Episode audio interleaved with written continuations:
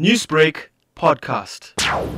Well, I'm quite surprised. This is the first time I'm aware of where such a decision was actually successfully set aside on review by a court. That being said, obviously, in terms of the legislative process, this is going to have a, a full effect on, on the outcome of the decision because what the court actually now stated unequivocally is that he must, in effect, go back to jail. That being said, remember, he was initially only incarcerated for a 12 month period, meaning that he would in any event have been eligible for parole after 50% of his sentence have been prescribed.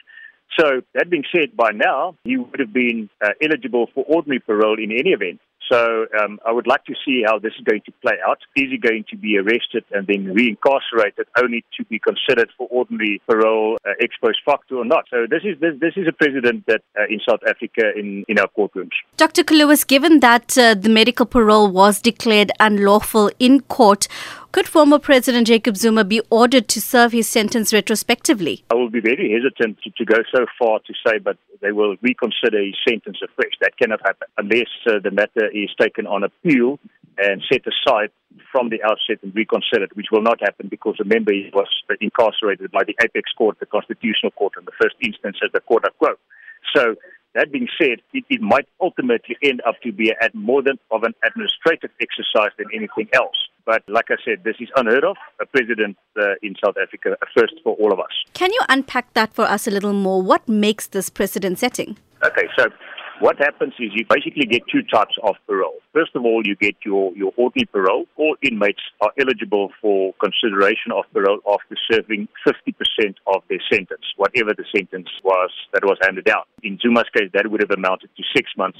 After six months imprisonment, he would have been eligible to be considered for ordinary parole. Then in terms of the Correctional Services Act, you are also in certain instances eligible for medical parole. The ordinary rule of thumb is that there must be a, a terminally ill situation or other serious medical condition that is tantamount uh, to such an extent that the commissioner feels it is in the interest of justice to then consider your medical parole. That can be handed down at any stage during your incarceration period. Now, that, this is exactly what happened in Zuma's case.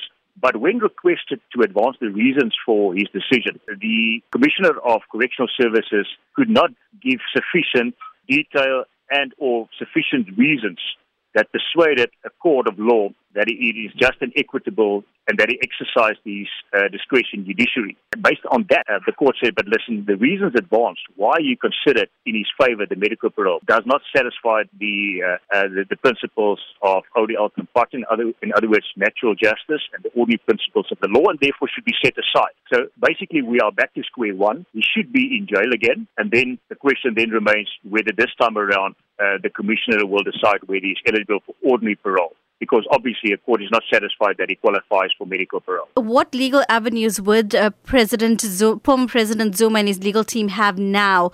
Is this something that they would or can mm. challenge? Well, in theory, I suppose they, they can request an appeal against the judgment of the High Court of Gauteng. Remember, the High Court is not the apex court, and each and every decision handed down by a, a court can be taken on further review or appeal to a higher court. So in this instance, they will typically request for leave to appeal or to reconsider to maybe the Supreme Court of Appeal in Bloemfontein. And that will probably be the, the next um, step that they will take, even if it's only and merely to play for time, because by the time the Bloemfontein attends to the matter, if you ask me, somewhere next year, uh, in any event, his 12 months would have already prescribed long ago by that time.